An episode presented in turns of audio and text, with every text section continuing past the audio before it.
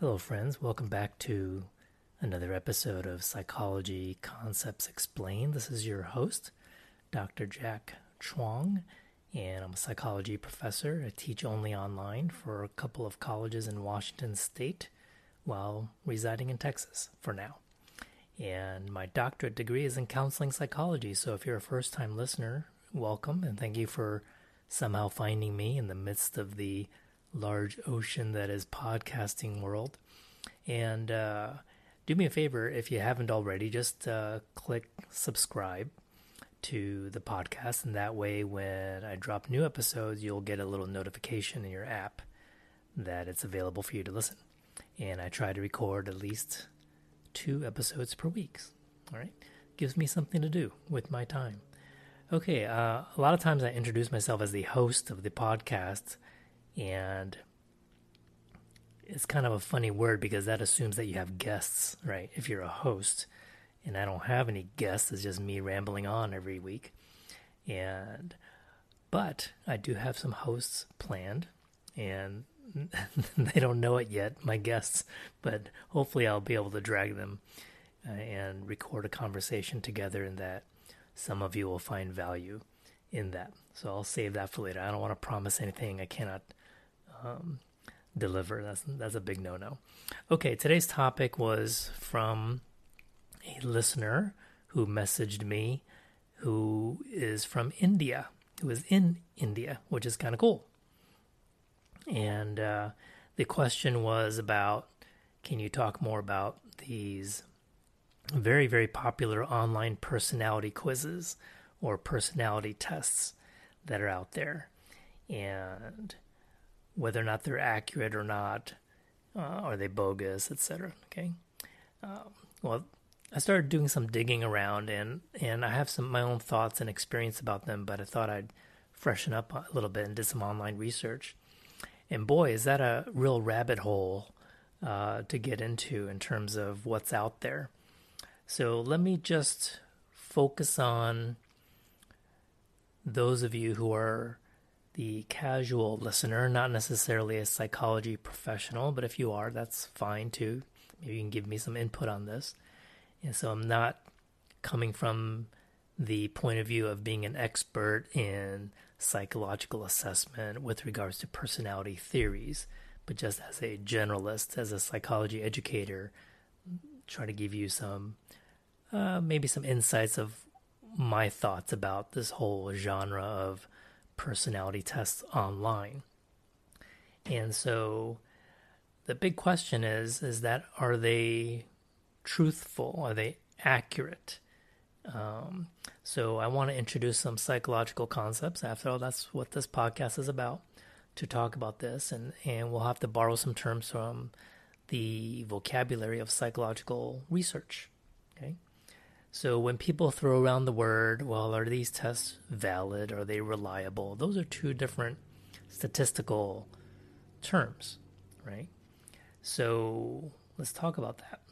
Um, when you take any kind of quiz or survey, let's put it that way, for a survey to be a good survey, so if a business is using it, let's say it's a human resource person who's doing training with employees and they give you the personality test. This has become very common and it's become big business to use these kinds of tests in those circumstances. It could be used for screening potential employees, right? New employees to give these kinds of tests. Um, they may be used for high security clearances, right? To detect whether someone may be dishonest or withholding information. Sometimes a test could be used in the court system to evaluate whether someone is uh, fit to stand trial. Or are they suffering from a mental illness where they may not understand what is going on in the courtroom and they should not be charged with a crime because they, they may not know the difference between right and wrong, moral, morally speaking? Okay, so there are so many different types of tests out there. It's very difficult for me to just say, okay, this is the way it is with this kind of test. All right, so let's just say in general, any kind of test out there, they need to focus on the validity and the reliability. So the validity factor And there are different types of validity as well. So I don't want to go too deep into internal versus external validity and all those statistical kinds of concepts. Uh, there's a time and place for that. And I don't teach statistics, thank goodness. But um, those who do, I, I, I give you all sorts of credit. I need to buy you coffee for everybody out there teaching statistics. It is very challenging. And so the key idea here is that are the questions in the survey, in this personality test, for example, is it measuring what it's intended to measure? Right? So when a question is phrased, do 100 people understand that question the same way?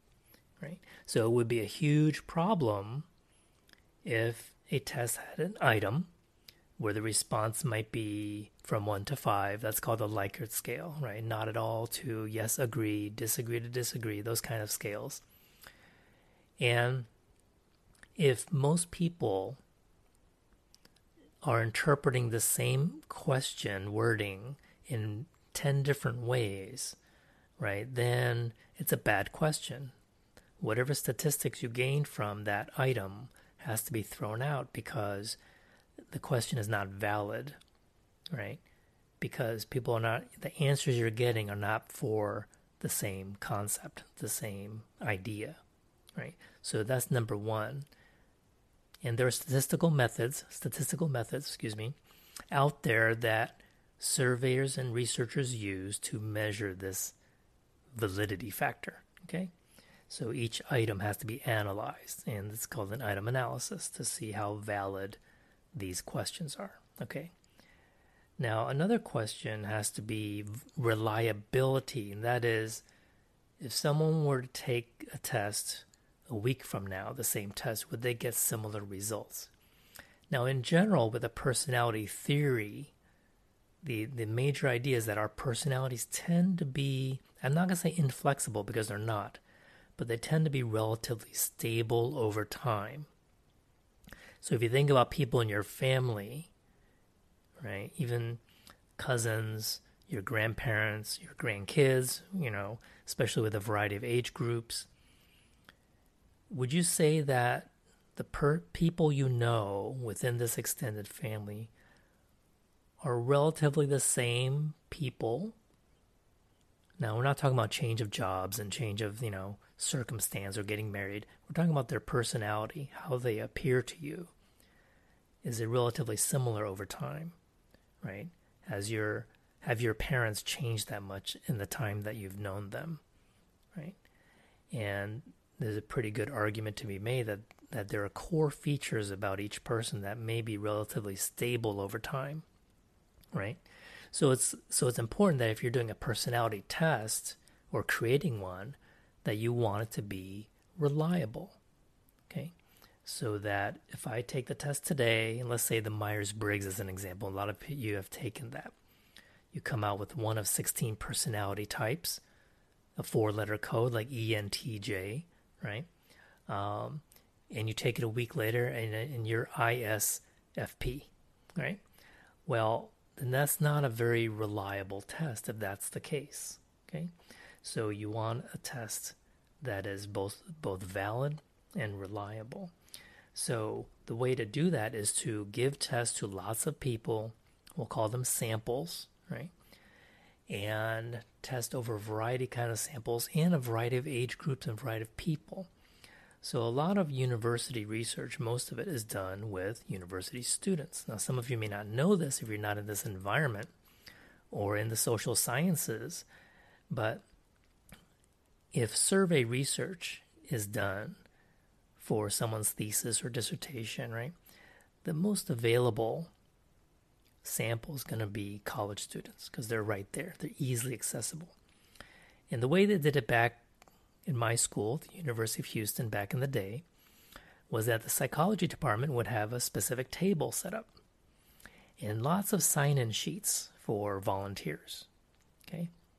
And these would be usually trying to recruit undergraduate students to participate in a study, someone's research, someone's thesis or dissertation, or it could be an undergraduate research project. And they would most likely get extra credit in the psychology class they are taking, right? So there's a there's a in a way a type of compensation structure and incentive built in to recruit students. So if you think about it, if the majority of the research gone going into creating a particular personality test, let's call it the Chuang Personality Inventory, the CPI. Hey, I like the sound of that. All right. So let's say I'm going to create the CPI and I work at a university and I'm giving hundreds, if not, yeah, let's say hundreds of surveys out there. I don't think it'd be in the thousands. And input them, scan them, whatever. Do the analyses. And I say, well, I have a pretty good personality inventory here. Okay. Based on these uh, six factors, you come out with a code and this is your personality type. Well, would that really be a good test, even though it passes all those statistical tests of reliability and validity? Um, would it work outside of the state that I live in? Would one's geographical location influence a personality test result? Um, would someone who is not a psychology major or an undergraduate college student or have any college experience, would they would this test be valid for them or reliable for them or accurate, let's just put it that way for them, okay? So there are tons of limitations with every piece of research because of how the research is conducted, right? And so how generalizable is my test, the CPI, going to be? if I use students who are going to only one university and the fact that they are in that category of university students, they have the incentive of getting extra credit. Okay, would that change their mindset? Are they true volunteers or they feel like they're coerced into doing this? Right? Um, so there's a lot of things that go behind this. Okay, so a lot of this you're not going to be able to see. This will be invisible to you because you're on the consumer end of things taking an online personality test. So let me go through some of my notes here. Well, first of all, let's talk about the different categories of tests that are out there in psychology. And so, for you psych students out there, is a little bit of a review.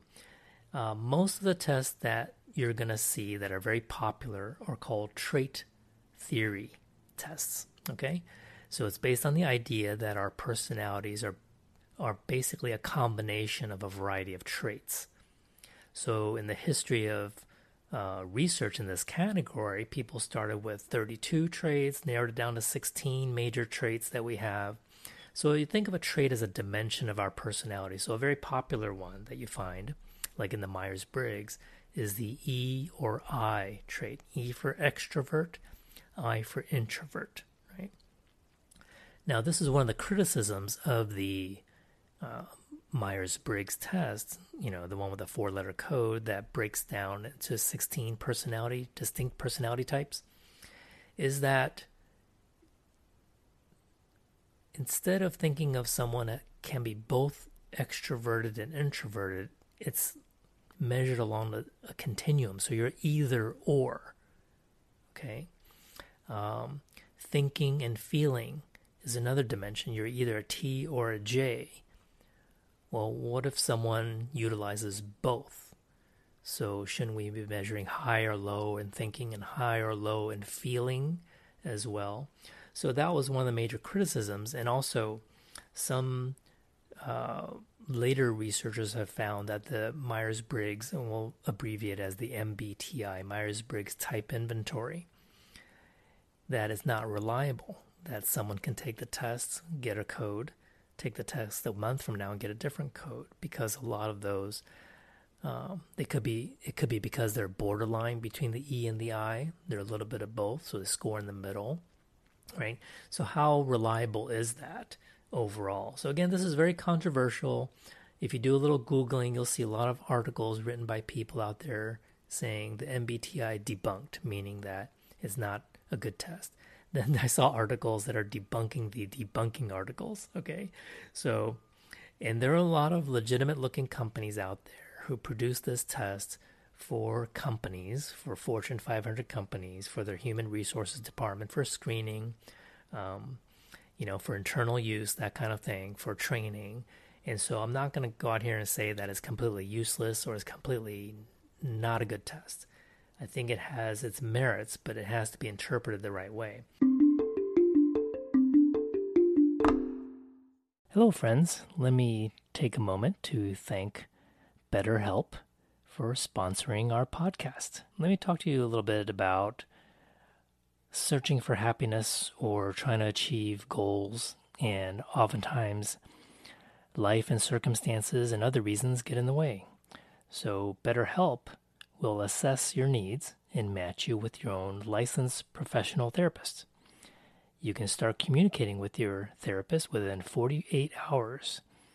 And it's not a crisis hotline, okay? And it's not self help, it's actual professional counseling, but it's done securely online. You have access to BetterHelp's network of over 20,000 counselors with a wide variety of expertise and training. And this is also about accessibility.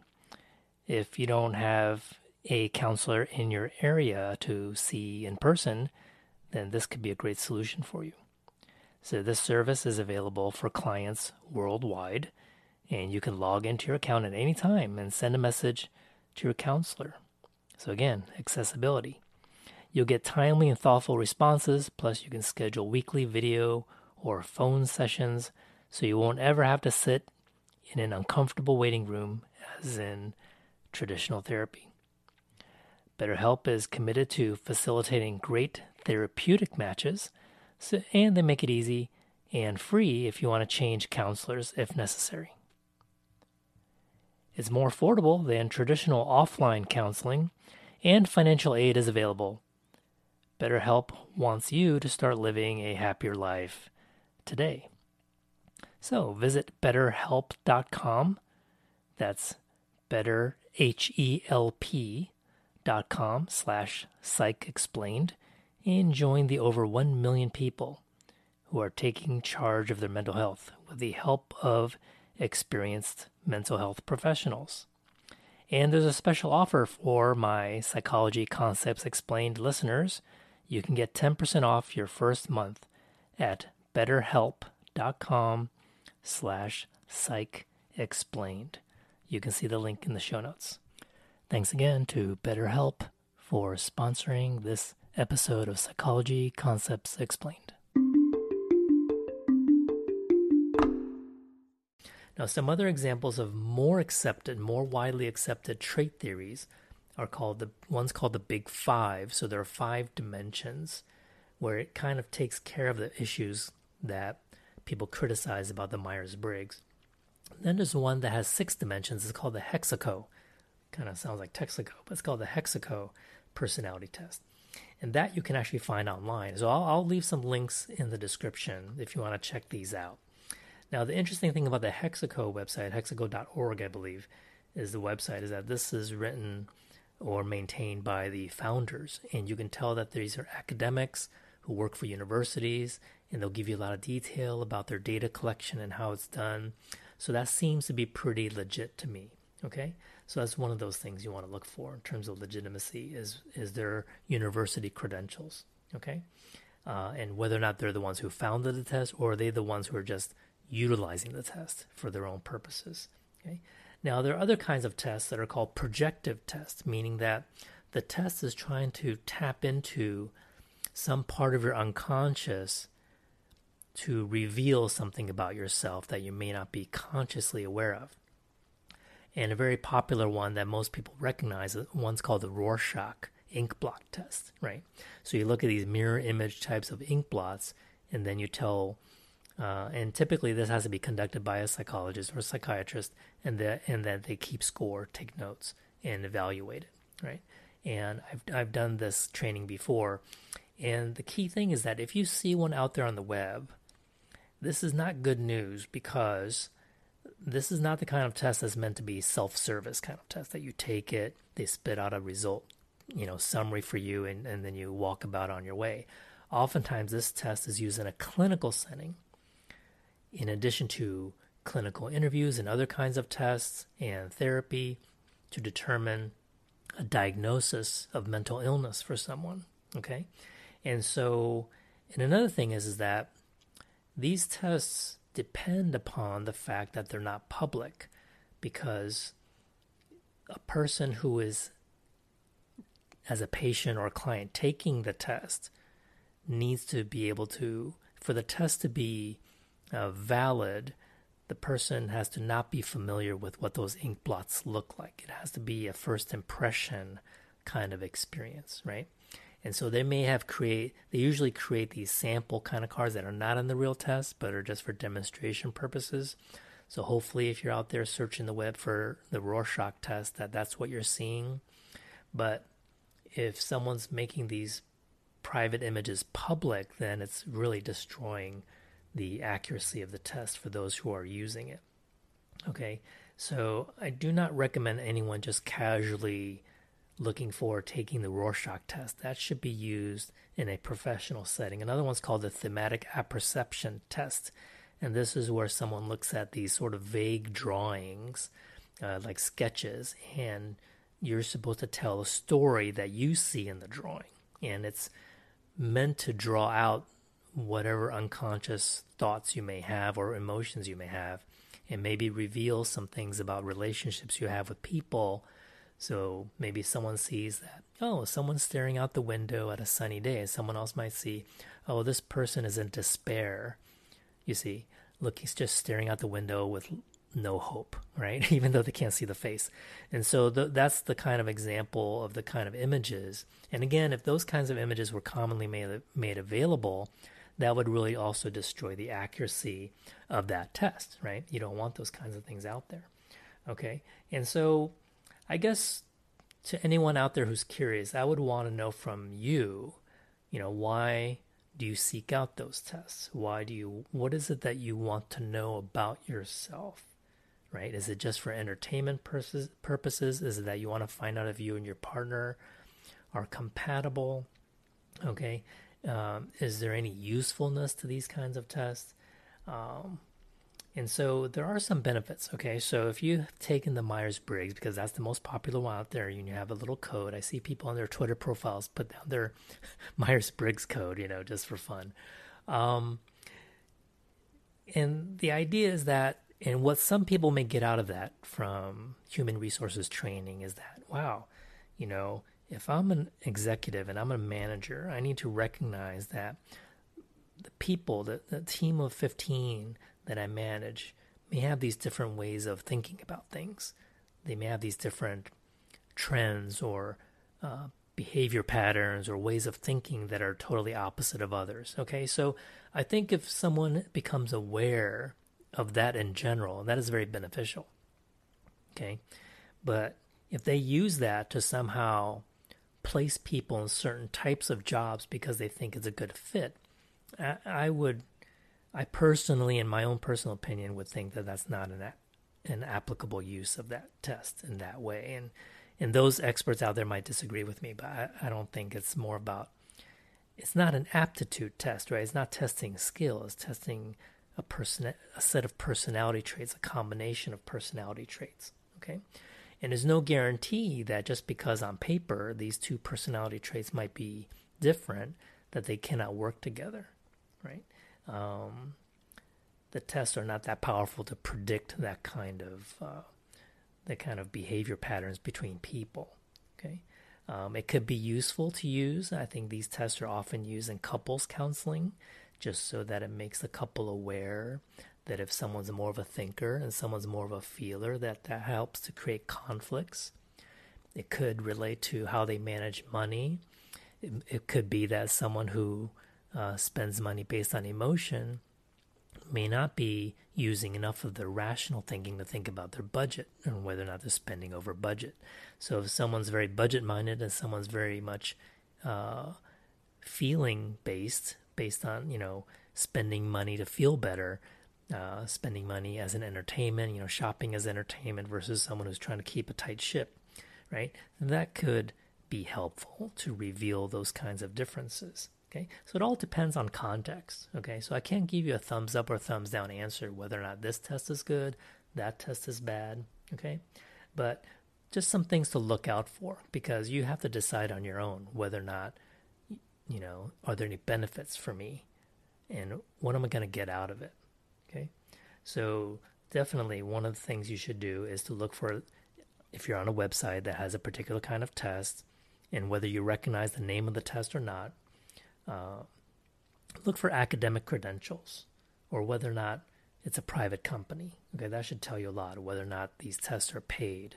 Okay, um, again, unless you're being supervised by a counselor or a psychologist or doing this as part of your career evaluation, like career testing at a university, um, where they where you have someone who can interpret the results for you rather than just giving you a printout. Um, I would be very cautious about just going out there on your own and and taking these tests and paying for them. Okay, so look for standard things like informed consent, a detailed description of why and how they're going to use their data. Okay, and that it should be anonymous and that you should be free to quit at any time. These are very standard things that are found in research. Okay. Um, and again, like those projective tests, they're meant to be private, you know, used in a clinical setting, like the Rorschach test.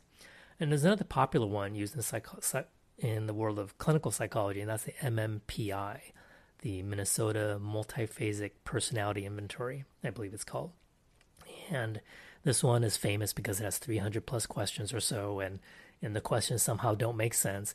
But the way that test works, and it's so um, sensitive that, you know, it can detect whether someone's trying to fake good, right? This is the kind of test that can detect whether or not someone has certain types of mental disorders. So if someone's motive uh, let's say they're in a mental hospital for committing certain crimes, right? And their motive is to fake good, like, you know, I'm, I'm not suffering from this mental disorder. I don't have psychotic episodes.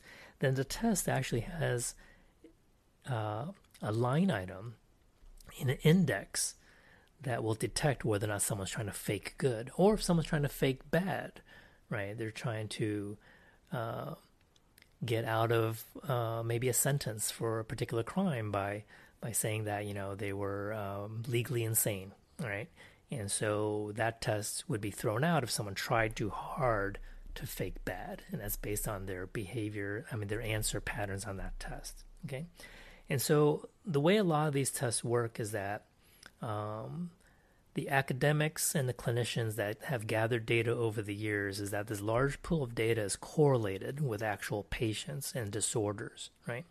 So when a new patient takes that test and they score high in certain dimensions and the reason they know that okay this is a confirmation that this person is suffering from this kind of depression or or this kind of psychiatric symptom is because it matches up with the database of people who also have that now if you've ever taken career types of inventories and it spits out certain career fields for you and again those aren't necessarily and they're usually not aptitude tests or based on skills.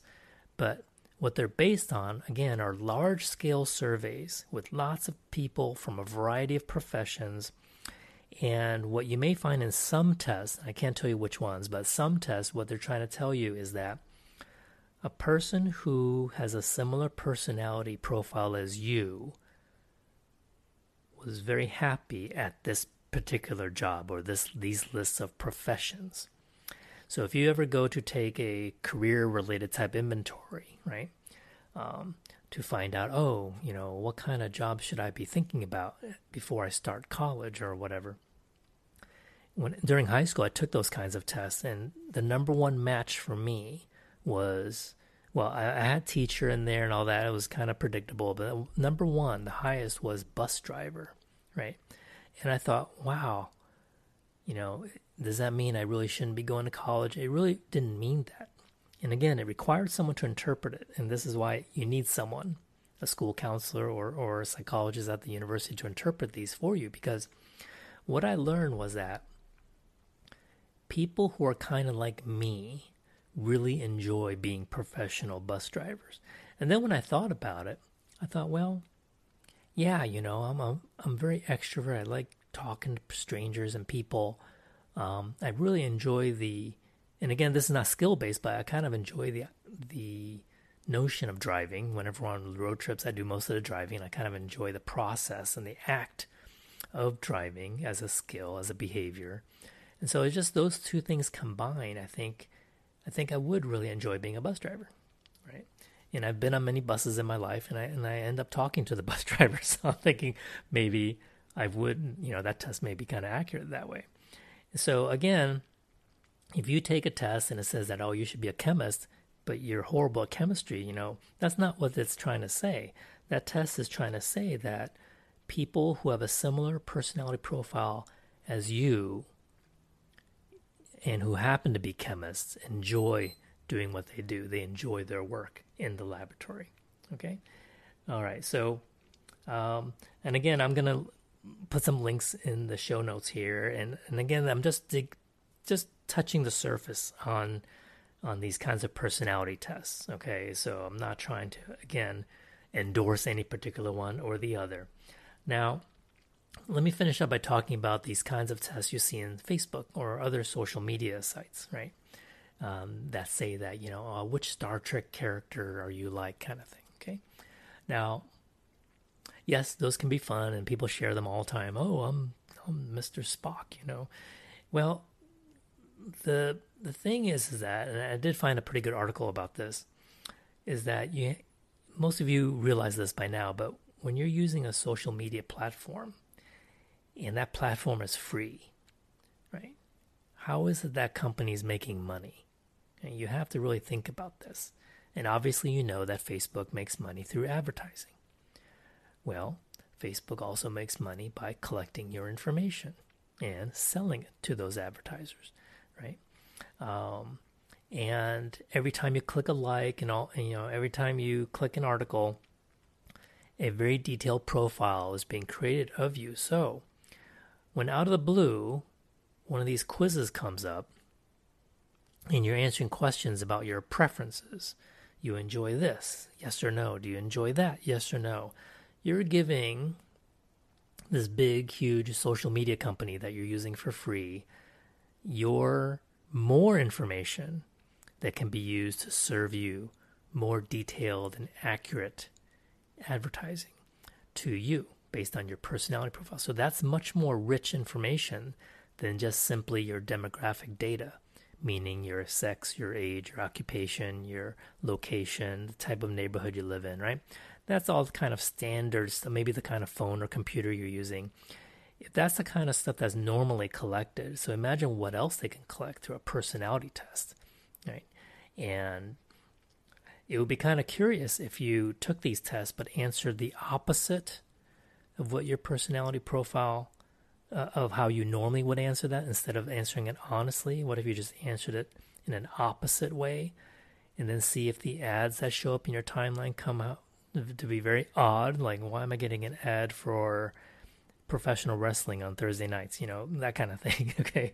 And uh, you know it's going to be based on a lot of these answers you give. So and again, pay attention when you're in online and using these social media platforms and understand that, you know, whether it's a messaging app, whether it's Facebook or Twitter, you know, they have to be taking something from you in order to be making a profit, and that is your information. They're profiting off of that. Now, if there were an app out there that was funded in a different way, you know, when a WhatsApp was first created, there was a one dollar a year fee. I don't know if some of you remember that. When before it was bought out by Facebook, it prided itself on being secure and private, and was funded by users in that one dollar per user fee, which can be in the millions, right? Well, once that was taken away and became free and owned by Facebook, you can see that slowly Facebook is trying to get more information out of its WhatsApp users. Now, there is another messaging app out there that's um, talked about being the most secure, and I use it as well. It's called Signal, right? You can look it up at signal.org. Signal is a nonprofit.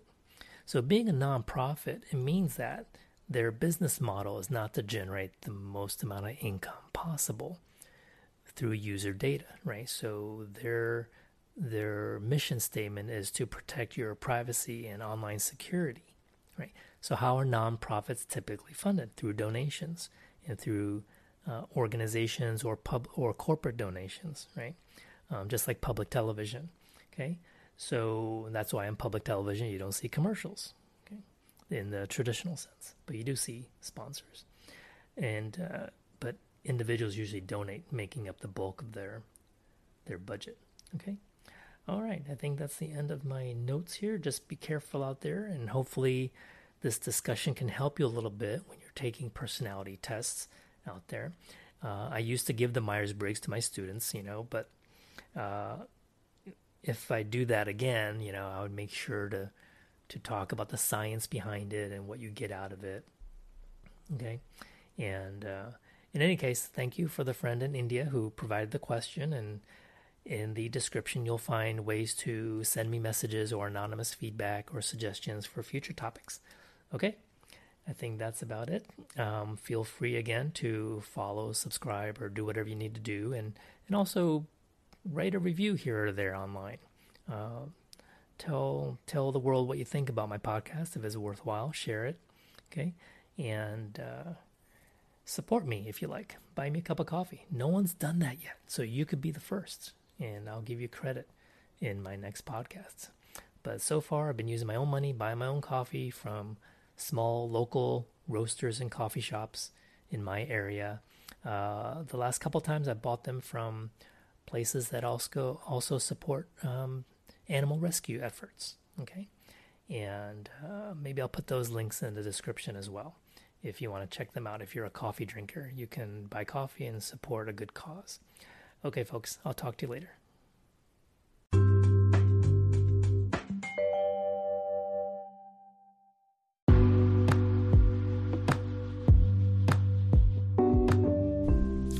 Hey there, thanks for listening to this podcast today. Can you do me a big favor? Um, just so that this podcast gets heard by more students of psychology and other people interested in the field, uh, go to Apple Podcasts and put a little rating there if you like and uh, a brief um, review. Okay? And you can also contact me directly using the links in the description, whether it's Twitter or email, with any suggestions or feedback that you may have to make the show better. And uh, if there are any topics you want me to talk about, I can add them. And if you want to support me by buying me a coffee, the methods are listed in the description as well. Again, thanks and have a great day.